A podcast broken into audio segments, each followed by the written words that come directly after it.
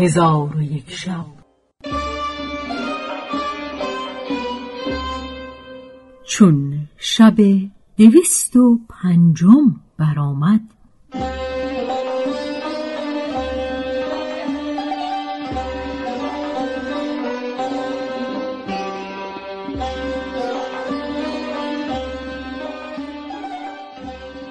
گفت ای ملک جوانبخت. قمر و زمان محزون و اندوهناک از خواب برخواسته ملکه را از خواب خود آگاه کرد. پس سید بدور با قمر و زمان به نزد ملک غیور بیامدند و او را از خواب قمر و زمان آگاه کرده سفر را دستوری خواستند. ملک قمر زمان را اجازت سفر داد.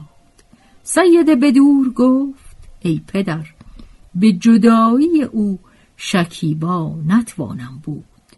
ملک با سید بدور گفت تو نیز با او مسافرت کن و یک سال در آنجا بمان و پس از یک سال به دینجا آمده مرا زیارت کن.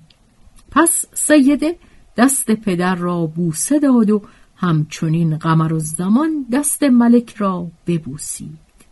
آنگاه ملک به تهیه اسباب سفر بپرداخت و از برای ایشان اسباب و اشتران به در آورد و از برای دختر محملی مهیا کرد و مایحتاج سفر بر استران بار کرده و روانه شدند.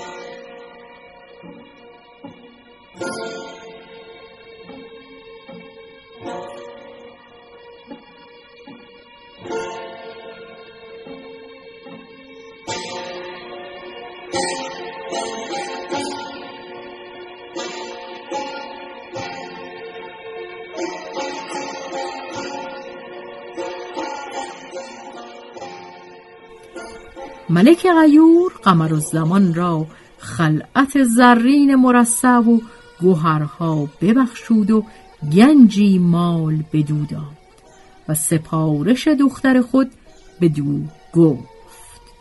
پس از آن به نزد دختر خود سید بدور بیامد و او را نیز وداع و گفت و یکدیگر را در آغوش گرفتند و ملک غیور بگریست و این دو بیت برخواند رفتی و صد هزار دل و دست در رکی ای جان اهل دل که تواند ز تو شکی چون دیگران ز دل نروی گر روی ز چشم.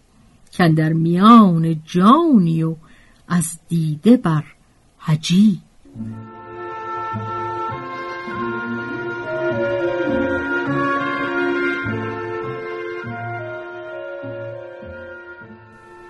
پس ملک از نزد دختر خود بیرون شد و نزد قمر و زمان بیامد و جبین او را بوسه داد و وداعش کرد و از ایشان جدا گشته به سوی جزایر بازگشت و قمر و زمان با زوجه خود سید بدور و خادمان شتابان تا یک ماه همی رفتند. پس از آن در مرغزاری وسیع و سبز و خرم فرود آمدند. و خیمه ها بدانجا برافراشتند و بخوردند و بنوشیدند و براسودند و سید بدور بخفت.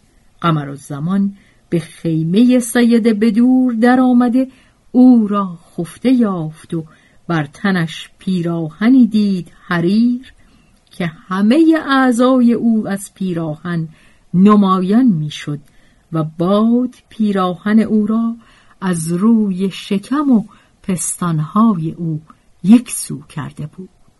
قمر و زمان را چشم به شکم و ناف و پستان او بیفتاد. مهرش بجنبید و محبتش افزون گشت و این دو بیت برخواند ایا یاری که بالا به ز سرو کاشمر داری به سروندر بهارستان به مشکندر قمر داری. لب از یاقوت سرخ و سینه از آج و تن از نقره بناگوش از گل سیراب و زلف از مشک تر داری.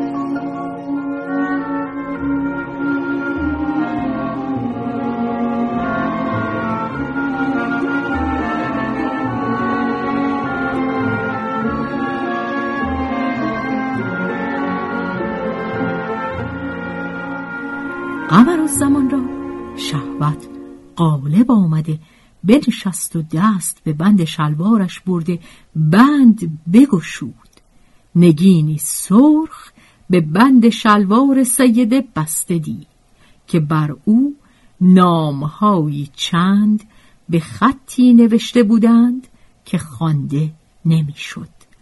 قمر زمان از آن نگین در شگفت ماند و با خود گفت که اگر کاری بزرگ در این گوهر نبودی ملکه آن را بدینجا نمی بست و پوشیدش نمی داشت آیا این نگین چه باشد و سر این نگین چیست و از بهر چه جایش بسته است؟ پس آن نگین را برگرفت و از خیمه بیرون شد که در روشناییش ببیند. چون قصه بدینجا رسید بامداد شد و شهرزاد لب از داستان فرو بست.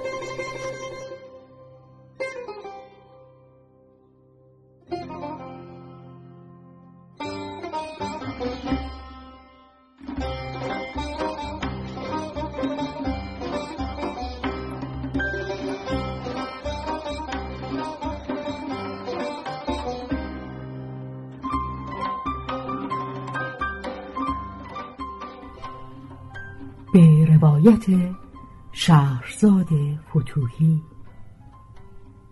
تنظیم از مجتبا میرسمیعی.